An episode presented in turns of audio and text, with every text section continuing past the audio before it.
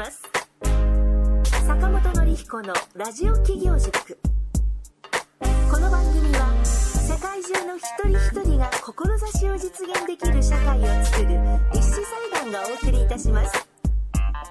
起業家教育の専門家坂本典彦が初めての起業で成功するために大切なポイントを毎回お届けいたします。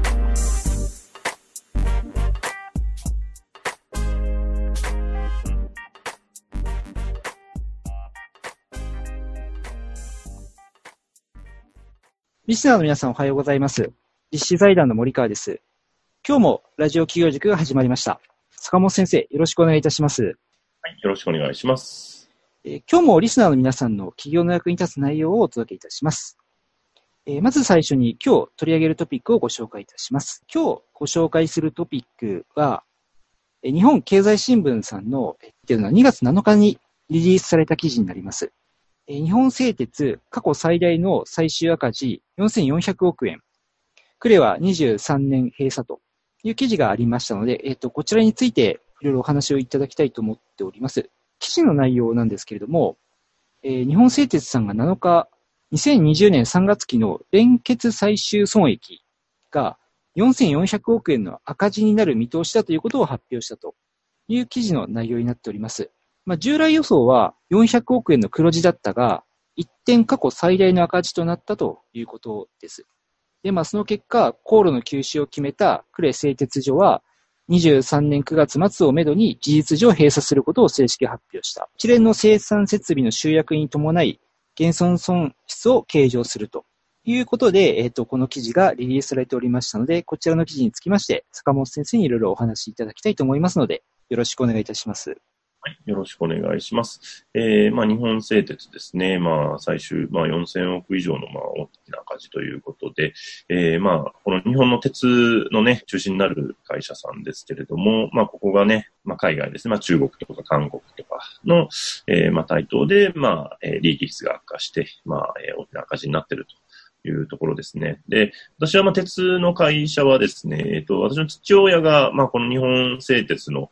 えー合併する、まあ前身の会社ですね、えっと、新日鉄っていう会社と、えー、住友金属っていう会社があったんですけれども、まあその住友金属の方でね、もう30年以上働いてた、えー人だったので、まあ鉄の会社っていうのはすごく馴染みがあって、で、今回のこのクレイのね、製鉄所がなくなるっていうのは、あの、クレはうちの父親が生まれたところでして、ああ、そうだったんですか。で、クレはね、あの、もともとは、あの、戦艦ヤマトとかもね、作ってたような、えーまあ、海軍の工場があったところですけれども、まあ、今もね、基地があったりとかしますが、えーまあ、そのね、あのー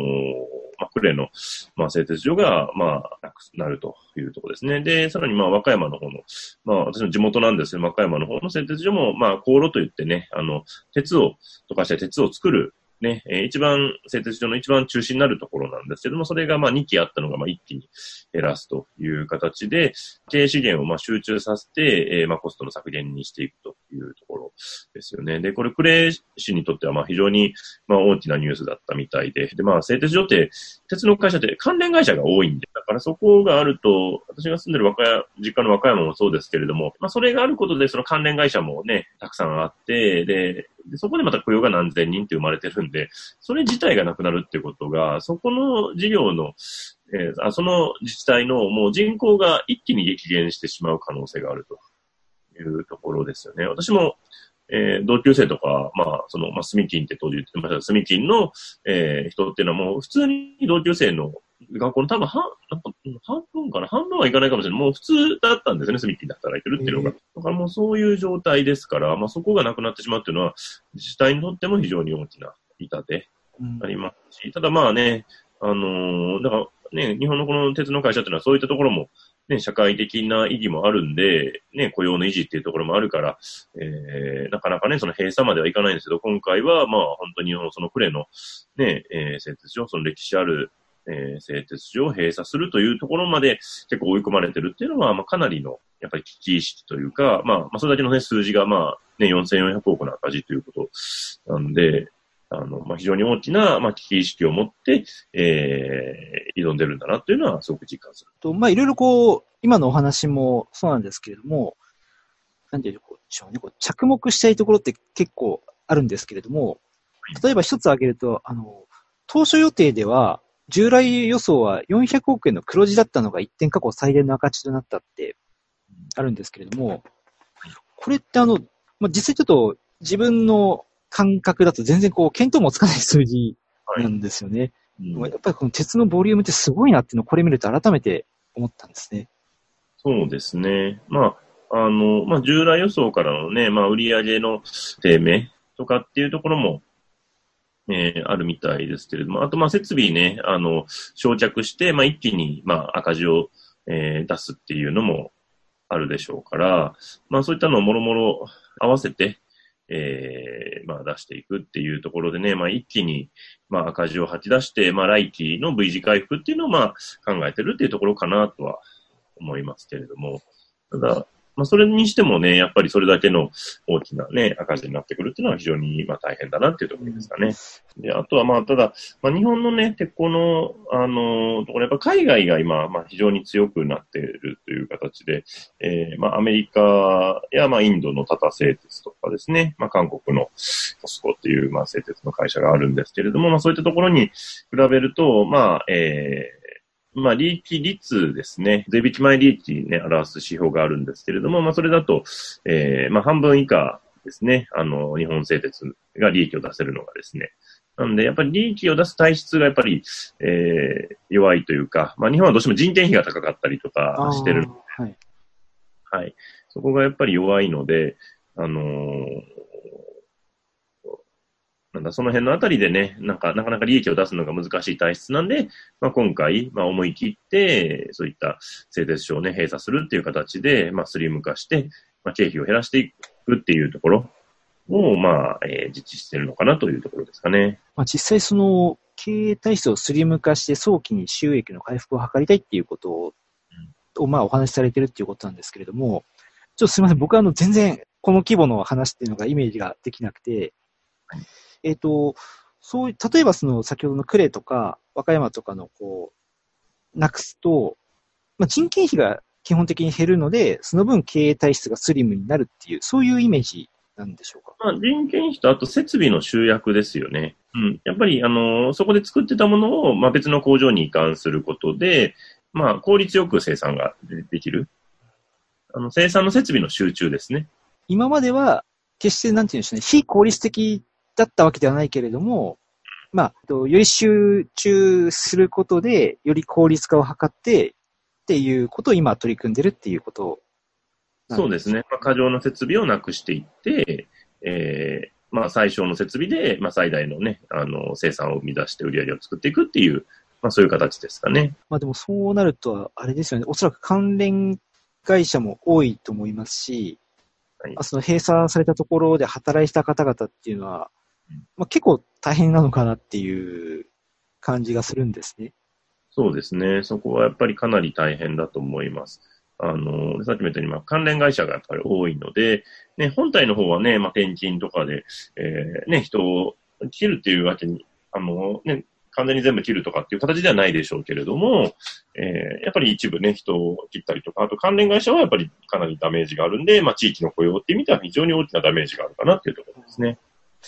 そうですね。あの、そう考えると、あの、まあ、会社の規模もあるかもしれないですけど、あの、雇用を生んでるところって、会社の大小に関わらず、あの、そこで働いてもらってる従業員の方の生活がかなり、あの、かかってると思うんですね。うん、自分がそういったところの経営者だとか、責任者だったとした場合って、結構その、よく考えると人の生活が自分の創建にかかってるんだなって考えると、まあ、なんていうんでしょうね、こう、旗から見てるほど気が楽でもないし、何のプレッシャーもないわけでは全くないんだなっていうのはですね。そうですね。いや、大大変だと思います。やっぱり経営者はね。1000人の会社だとね、まあ、一家族4人とするなら4000人のね、生活を。そうですね。えー、なりますから、うん、やっぱそう考えると、やっぱ経営者の責任っていうのは非常に重たいなっていうのは思いますよね。そうですね。あと一方でどうしても多分この流れっていうのは絶対こう、食い止められないところがあるのかなっていうのも一方で思うんですね。責任者の方は責任者の方で、あの、責任っていうのはあると思うんですけど、まあ、どれだけその人が頑張っても、やっぱりこう、海外が強くなってきて、閉鎖しなきゃいけない日本の施設がいくつか出てきたっていうのはもう、その人の責任だけでは、こう、ないってところも出てきてしまうと思うので、まあそういった時に今度自分がそこの従業員だった場合、仮にそこで働けなくなった時のことも考えとかなきゃいけないのかなっていうのもすごく思うんですね。うんでそれはあの、なんて言うんでしょうね。その会社だけでしか通用しないスキルとかノウハウだけを身につけるんじゃなくて、まあ、万が一そこで働けなくなった時でも、どこでもこう、まあ、引き手あまたになればベストだと思うんですけれども、まあ、どこでもこう働けるような、そういった人材になってなきゃいけないんだろうなっていうのもですね、一方でこう、自分のレベルで考えた時にはそういうことを一番思いました。そうですね。なんでやっぱり、あの、それはサラリーマンにとってのやっぱり一番リスクヘッジですよね。あの、要は、この会社内でしか使えないスキルではなくて、どこの会社に行っても使えるスキルっていうのを身につけておくっていうのは、あの、自分の、あの、身を守る上でも一番大事かなって思いますよね。そうですね。はい。ありがとうございます。ちょっとあの、非常にこう、いろいろとこう、学びとか気づきの多いニュースだったなと思いました。ありがとうございました。えー、では続きまして、あの企業の Q&A のコーナーに移ります。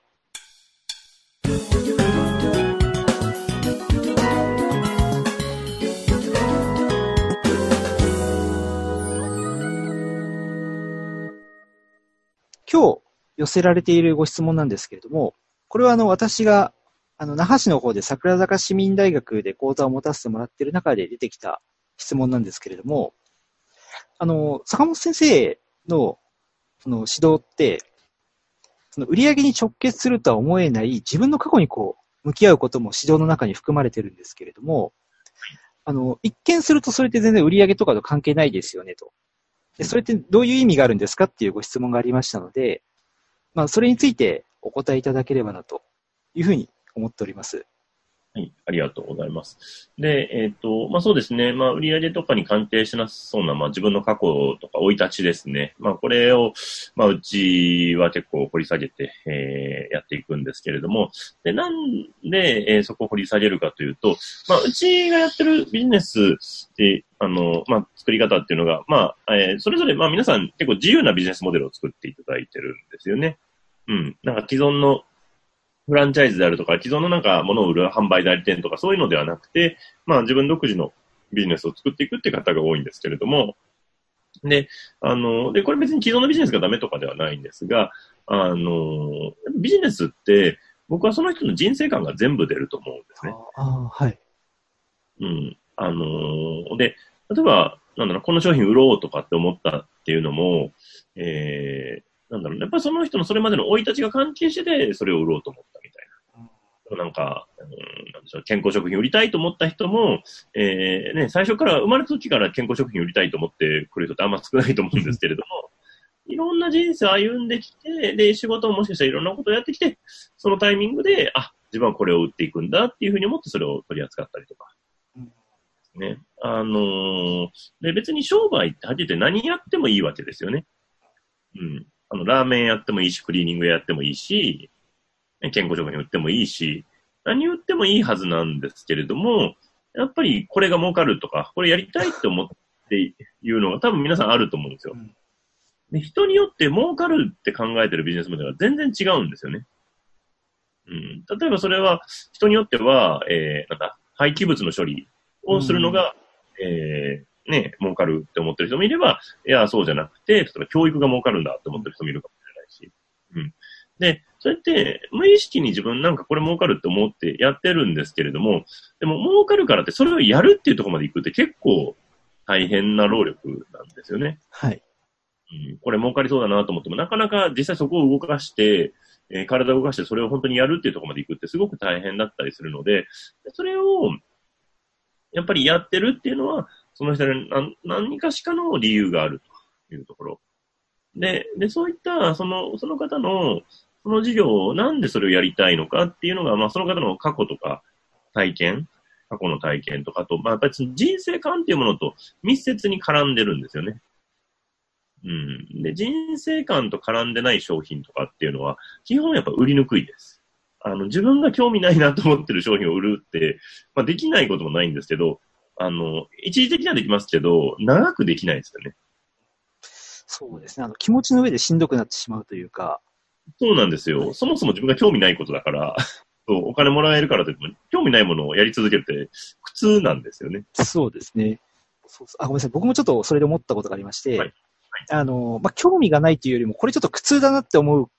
はい。ことも、そのお金がもらえるからビジネスにするってすごいしんどいなって、そういえば思思ったことがありまして、はいあの、会社に勤めてるとよくあの、同じ商品でも取れるところから取れみたいに言う 上の人がいるんですね。はいはいはい、はい。A という会社さんには3000円で出して、B という会社さんには4000円で出して、B という会社さんはその3000円で出てることを知らないから、4000円で出しても、まあ払ってくれるから、あの、3000円で A, A という会社に出してることを黙ってて、1000円多く取れよみたいな。まあわからんではないんですけど、しんどいんですね、僕 なんかうん、後ろめたいことしてる気がしてしょうがなくて、はい。うんでもそれを言うと甘えるなっていう、なったりとか、はい。うんあ、しんどいなって思いな、思うことってすごくあったなっていうのをですねうん。はい。これって多分人生観だと思うんですよね。そうであのすね。、まあ自分がもちろんいい人生観だっていうことを言ってるつもりでは全然ないんですけれども、ただ、あの、自分ひいきに、自分をですね、あくまでひいきにしちゃうと、自分ってあの、フェアじゃないことってあんまり好きじゃない人生を、まあ逆に言うと理不尽な思いを結構することがあったんで、それはあの、できるだけフェアな人生の方がいいなっていう人生観だと自分では思ってるんですね。ただ、えっと、一方で取れるところから取れっていう人は、やっぱりそういうふうに思わせる何かがあったと思うんですね。多分、うんあの、それを正当化するだけの何かこう人生の経験とか人生観とかってあったと思うし、それが決して悪いかっていうと犯罪ではないので悪いとは言えないと思うんですよね。うんただその人生観が合わないところでビジネスをこう一緒にやるっていうとすごいしんどいなっていうのを、はい、すごく 感じることが多いです。そうですね。で、森川森川さんおっしゃるように、これって別にどっちがいいとか悪いとかじゃなくて、やっぱどの価値観を大事にしてるかっていうのはあすごくそうですね。はい。うんで、で、その価値観っていうのはやっぱり自分の生きてきた生い立ちであるとか、その、まあそれこそ親から受け継いだものとか、まあ育った環境とか、そういったもの全部影響してくるんですよね。うん。なんで、あの、私はまあね、これからビジネスを新しく作るとか、まあ今あるビジネスをもう一回ちょっと見直してね、あの、再度作り直すとかっていう時に、やっぱりその、まずやるべきは、えー今そのね、このビジネスどうもやったら儲かるかなとかの前に、えーその社長自身、経営者自身、起業家自身が何をやっていきたいと思ってるのかっていうところ。ここを掘り出すとこからやっていくんですよね。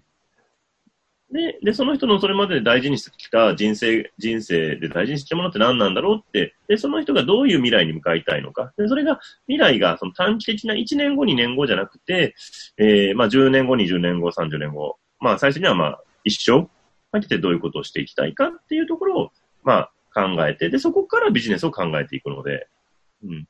で、そこと合ってないことをやると、どっかでしんどくなったり苦しくなったりとかしてしまうので、なんで、まあ、あの、まあその、生い立ちとか、そういう過去のところから掘り返すと。で、そこからやっていくと、ブレないビジネスができるんで、えー最終的にすごい強いビジネスモデルが出来上がってくるんですよね。あそうですね。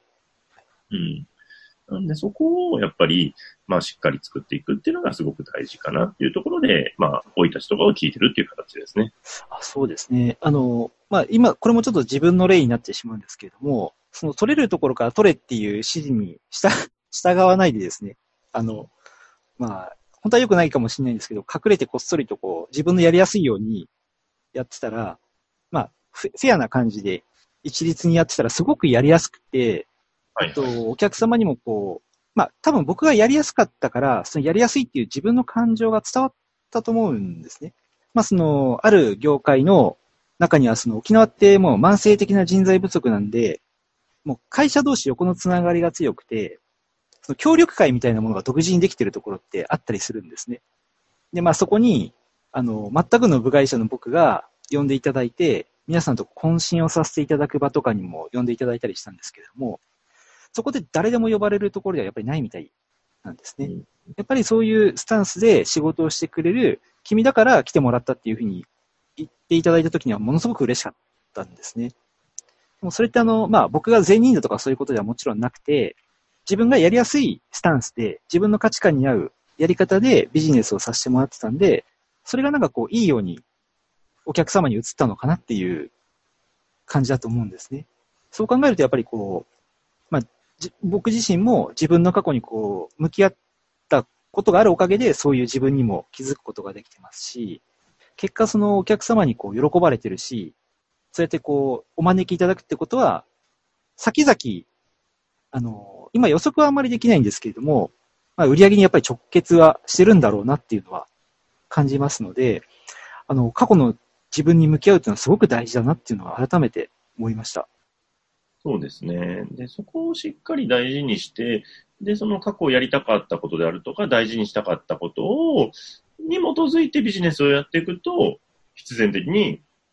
人が集まってきますから、あの、そうですね。はい。自分の、なんだろうな、気が変わるというか、あのね、森川さんおっしゃるように、その、要は、ね、無理に売りたくない値段でこれ売ってるっていうのもすごいストレスかかっちゃうんで、でそうなると、無意識に人って売りたくないって思っちゃうんですよね。ああ、罪悪感を感じてたことはあり、すごくありました。そう。で、それでやると、やっぱり営業ってね、まあ、やっぱ踏み込まないといけない時あるじゃないですか。うん、はい。ここは、あちょっと押した方がいいなみたいな時も、なんか無意識に押せないんですよね。うん、はい。あ、なんか高いし、結局これ 売らない方がいいなみたいな思ってる、うん、そうですね。まあ、うん、そうですね。後ろめたさが出ちゃうんですよね。そうなんですよね。はい、あのそれ出ない人はいいかもしれないですけど、うん、僕はやっぱ日本人は真面目な人が多いから出る人が多いかなと思うんで、やっぱり自分が胸張って、これめっちゃいいから、あの、おすすめしてるんですって言える、うん、あの、人の方がやっぱ売り上げ上がると思うんですよ。そうですね。はい。うん、なんで、まあ、それを、まあ、しっかりと伝えていくっていうところ。うん。そのためにも、まあ、自分がどういうの、何を大事にしてるのかっていうのをしっかり明確にしていくっていうことが、まあ、結果的には売り上げにもつながってくるかなというところですね。そうですね。はい。あの、ありがとうございます。まあ、やっぱりあの、今回ご質問をいただいた方も、やっぱりその自分の過去に向き合うって遠回りに多分感じたと思うんですけれども、うん、まあ今のお話を伺うと、それが多分一番の近道だっていうふうに、まあ感じていただけるのかなっていうのを、すごく改めて思いました。そうですね。あの、こうやると本当にあの直結してきますね、売り上げにね。でここやらずにいろんなテクニックとか戦略とかでやっていっても、結局最後一歩踏み込めなかったりするので、結局売り上げ上がらないってなったりしますね。ありがとうございました。えー、今日はですね、あの、売上に直結するとは思えない自分の過去に、まあ、向き合うのはなぜですかということについてですね、そういうご質問がありましたのでお答えいただきました。まあ、結果的にはその、まあ、そっちが売り上げ直結するんですよと いうことなんですけれども、まあ、自分の価値観に合ったビジネスをするのが、まあ、お客様のためでもあり、自分のためでもあるということを改めて学ばせていただきました。今日の内容は以上になります。今回の内容があなたの企業の成功の役に立ちましたら嬉しく思います。この番組では、あなたの企業の役に立てるようご意見やご質問を募集しております。インターネットで立志財団で検索していただき、質問フォームからお送りください。その時には、お問い合わせ内容の欄に、ラジオ企業塾についてとご記載ください。次回もあなたの企業の成功の役に立つ内容でお届けいたします。では、坂本先生、本日もありがとうございました。ありがとうございました。えー、リスナーの皆さん、聞いていただきありがとうございました。また来週お会いしましょう。